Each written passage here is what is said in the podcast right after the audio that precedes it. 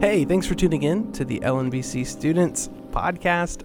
My name is Taylor. I'm the student pastor at LNBC, and you're about to hear another sermon from our In the Beginning series. It's actually the final sermon in the series where we look at the first uh, few pages of the Bible in Genesis and see how it sets up the whole biblical story, how it points to Jesus, how it challenges us as followers of Jesus. And this particular sermon is a treat. It's from our good friend Rich, who, if you've listened to the podcast, um, you know him, or if you're a member at LNBC, I'm sure that you know Rich. He's a great guy. Uh, he's at seminary in uh, or in seminary at Southeastern, and um, just a great heart for God and a true follower of Jesus that challenges others, encourages others, uh, disciples people, loves God's word, teaches and preaches it when he can. And uh, I think it's a, a, real treat to hear from him kind of wrap up, wrap up Genesis 3 for us. So I hope that you enjoy the sermon.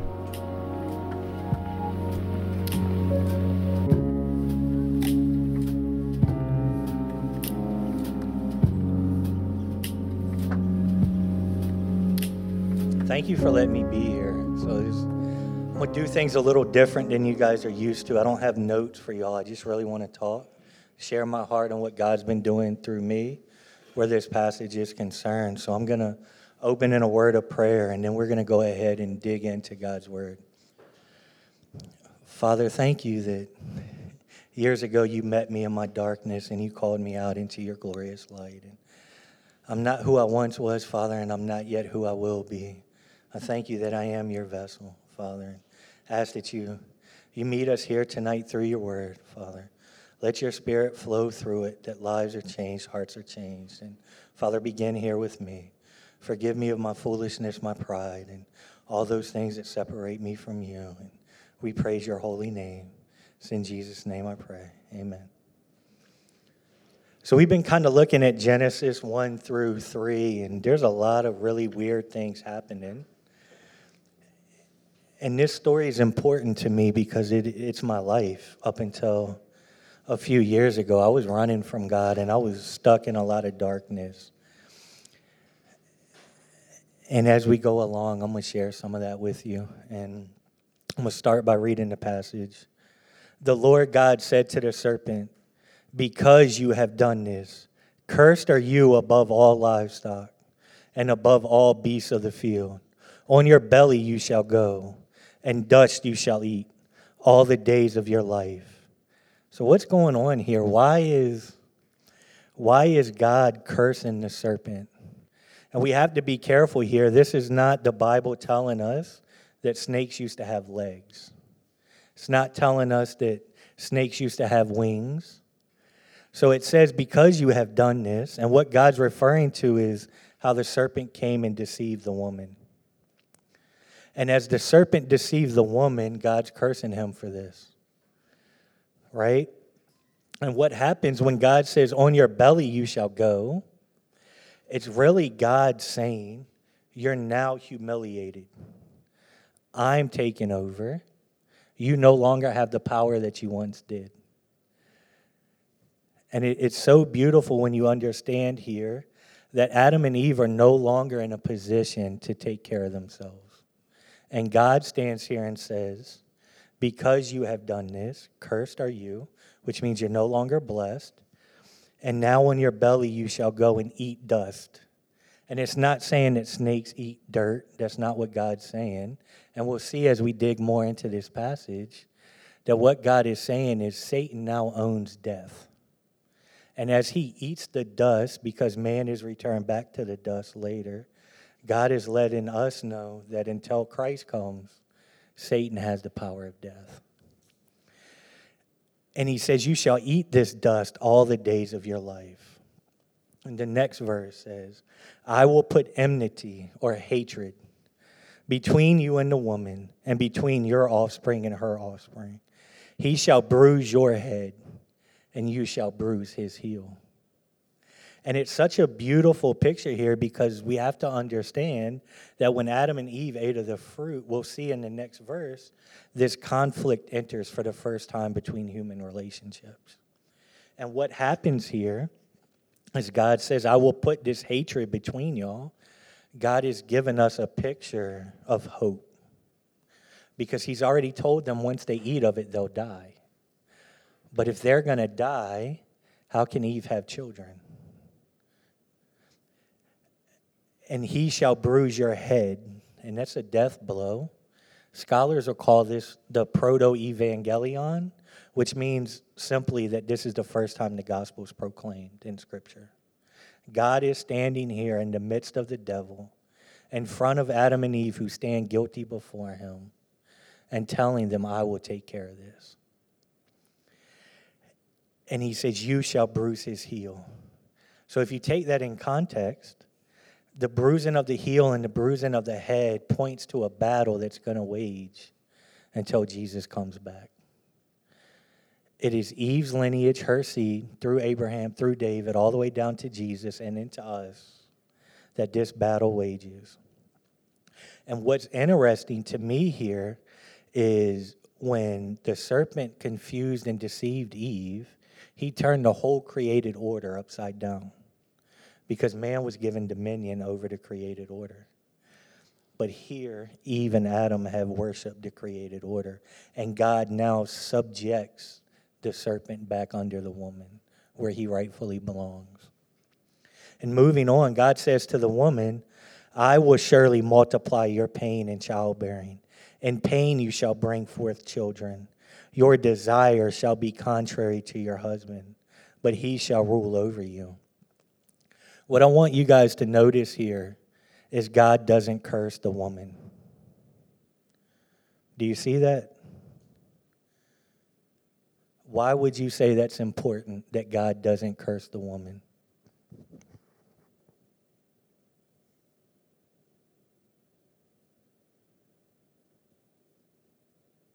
So, guys, I can sit up here and not say a word for a really long time. Ask Daryl.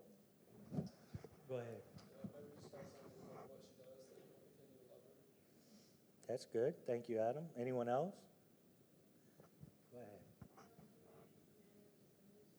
Ah. So he made man in his image, right? Think that I think you're both onto something there. God doesn't curse the woman because God said man was good. Because man's made in his image, she is inherently good because of what God said. And God can never go back on his word. Right? And it says here, I will multiply, surely multiply your pain in childbearing. In pain you shall bring forth children. And you'll hear people sometimes teach that God created pain in childbearing, but that's simply not what the text says. God says, I will multiply the pain that already exists. And it's because childbearing now is a reminder of this sin that Eve committed. Well, not Eve yet, but the woman committed when she ate of the tree right? This sin now that has separated her from a holy God is now envisioned every time she gives birth. And that's what God is getting at here. Where a woman finds her worth and her value, God has reminded her of her fallenness. And we see here too, your desire shall be contrary to your husband, but he shall rule over you. It's a weird way to say that, isn't it? Your desire shall be for your husband, but he shall rule over you. And this isn't a text that supports male domination. It's not. What's going on is in the next chapter, the only other place this word desire is used in this way. Cain is told that sin is crouching at his door and its desire is for him. So when Eve we'll call her Eve just to make it easy. I'm sorry, Taylor. Um, when Eve ate of the tree and gave it to her, her husband Adam, she inverted the way that God created the human relationship to work. And God here is now restoring what Adam and Eve broke. So, this is what's going on in this text that Adam is now going to rule over Eve because of the inverted created order. God is restoring what we distorted. And this is where it gets really interesting to me. And up until verse 17, God says a bunch of I will statements, right? God says, I will do this, I will do this, I will do this. And in verses 17 through 19, God flips the script. And it says, And to Adam, he said, Because you have listened to the voice of your wife and have eaten of the tree of which I commanded you, you shall not eat of it. Cursed is the ground because of you. What did God curse there? God didn't curse Adam either, did he? Why not? Because he was made in his image, and God said that Adam was good when he made him. You shall not eat of it, is what happened. Of which I commanded you, you shall not eat of it. Cursed is the ground because of you. In pain you shall eat of it all the days of your life. There's that phrase again all the days of your life. Thorns and thistles it shall bring forth for you, and you shall eat the plants of the field. By the sweat of your face you shall eat the bread, till you return to the ground. For out of it you were taken. For you are dust, and to dust you shall return. Do y'all notice something strange here compared to the other two judgment pronouncements? So God doesn't say, I will. What does he say? There's a pronoun here that is missing in the other two. There you go. Thank you, Trevor. You shall. Look at what God does here. Because you have listened to the voice of your wife and have eaten of the tree of which I commanded you, you shall not eat of it. Cursed is the ground because of you. In pain, you shall eat of it all the days of your life. Thorns and thistles it shall bring forth for you. And you shall eat the plants of the field. By the sweat of your face you shall eat the bread. Till you return to the ground. For out of it you were taken. For you are dust, and to dust you shall return. So God has done here something that is it's incredible and it's painful. God has laid the entire burden of sin on Adam. Do y'all see that? God has said, You have done this. You have done this. And because you have done it, this is what happened. It's not easy to be a man in, in, in Christ, fellas. It's not. Because you bear the burden for leading. And what I want y'all to see is the punishment here fits with Adam's crime. What did Adam do? What, what was Adam's sin?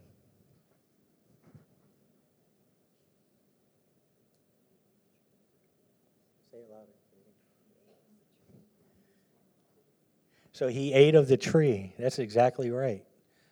How many times is the word eat or eaten used in these three verses?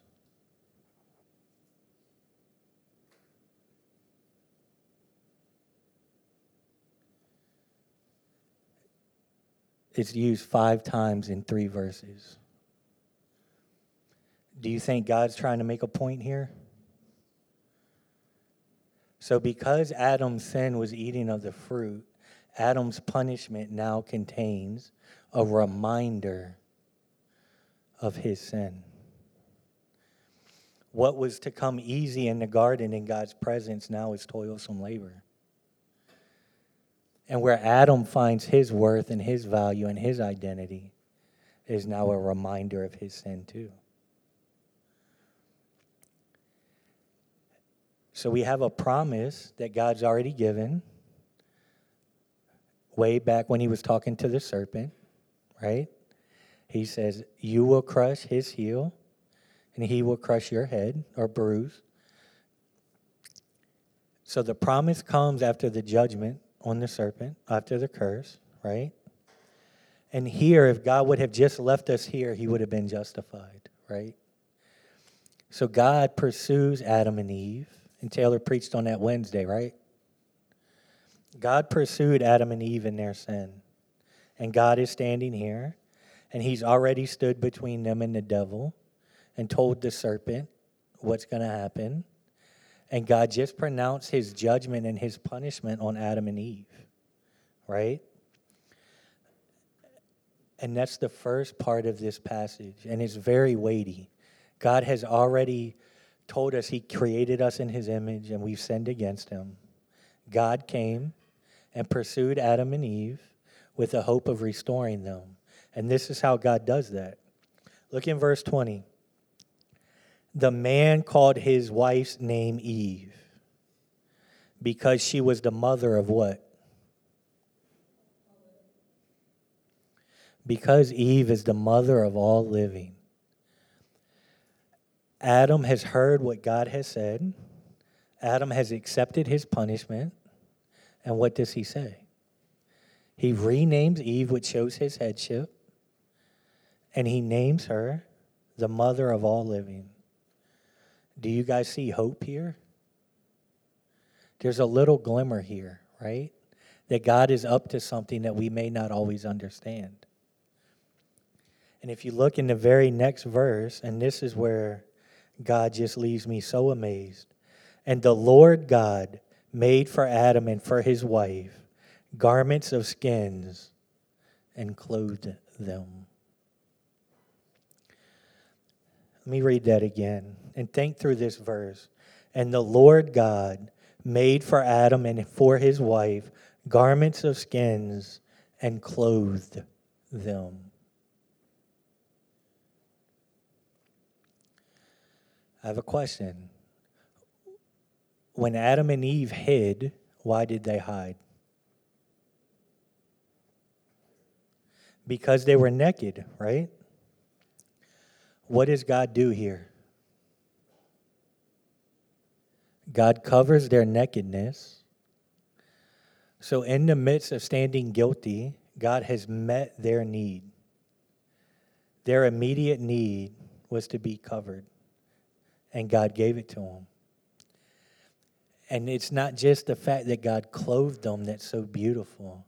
As you read through the rest of the Old Testament, the skins that God uses to clothe Adam and Eve are the clothing of the priests in the tabernacle and the temple. So, really, what's going on here is God is saying, Yes, you've sinned. Yes, there's punishment.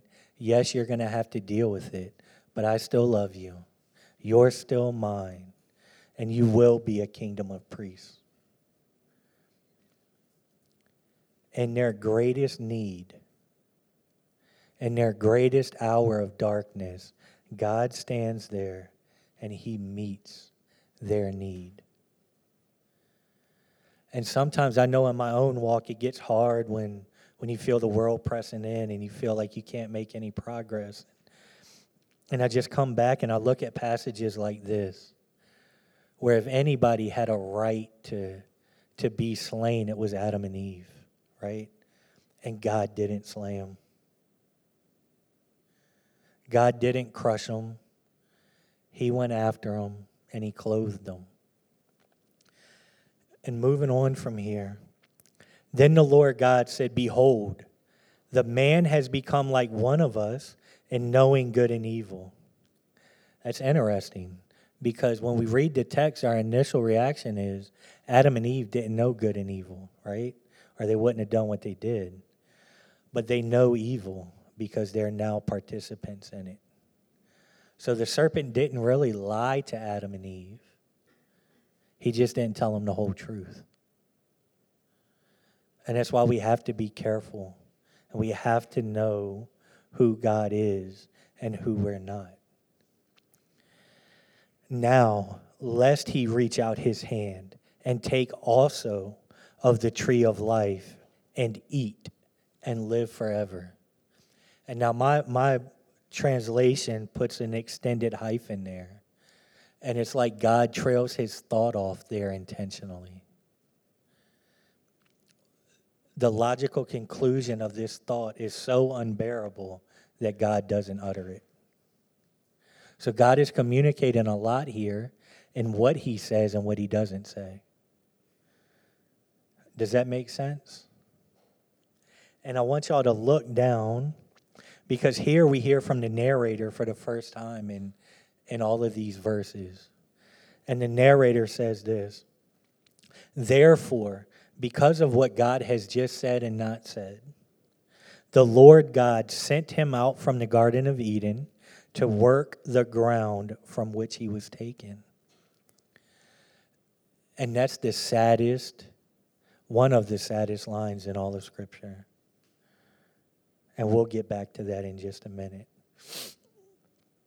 So here it goes again, and now we're back in the story. So the narrator's given us a break here because what's just happened is really, really important. He drove out the man, and at the east of the Garden of Eden, he placed a cherubim and a flaming sword that turned every way to guard the way to the tree of life. So Adam was commissioned to keep and guard the garden. Adam was told by God to protect this place, and now he's being driven out. And the, the Hebrew word for driven out here is damn. That's the connotation that it carries. Damned. That's how grave Adam's sin is. But again, we've already seen God has met his needs, right? Death comes to Adam and Eve because they did not obey what God said. Adam was taken out of the ground and he had a relationship where the ground was his servant. God's presence guaranteed Adam easy labor in the garden. He still had to work, there were still things Adam had to do, but now being driven out of the garden. The tragedy here is not that Adam and Eve sinned. The tragedy here is they're no longer able to stand in the presence of God because of what they've done. And that's what the author is trying to communicate here.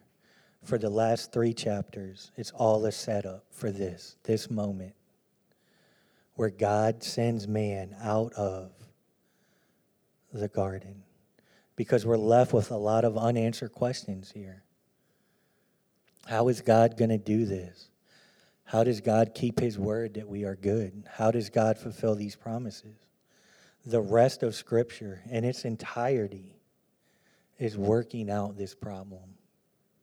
And then Jesus comes, and we know that he has the victory but we still live outside of the garden and inside of the garden.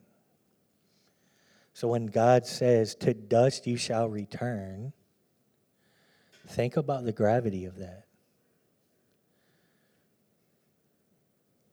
Man is no longer the perfect image of God. He goes back to the very thing that he came out of. And now he is almost the servant of that which was his servant.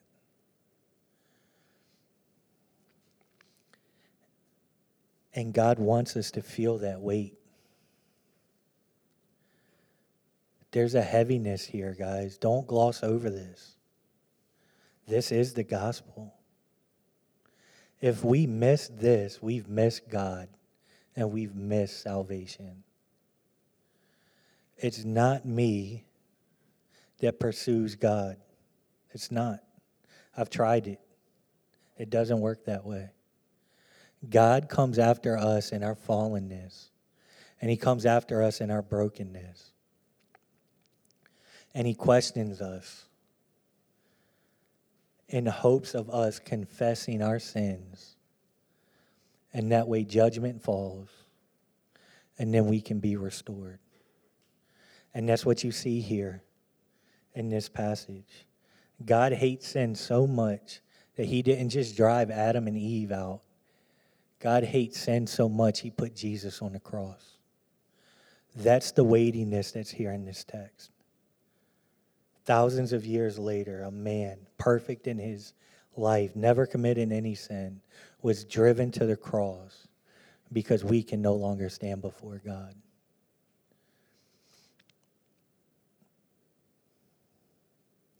God restores us not because of who we are, but because of who He is and the things that He said about who we are in His great name.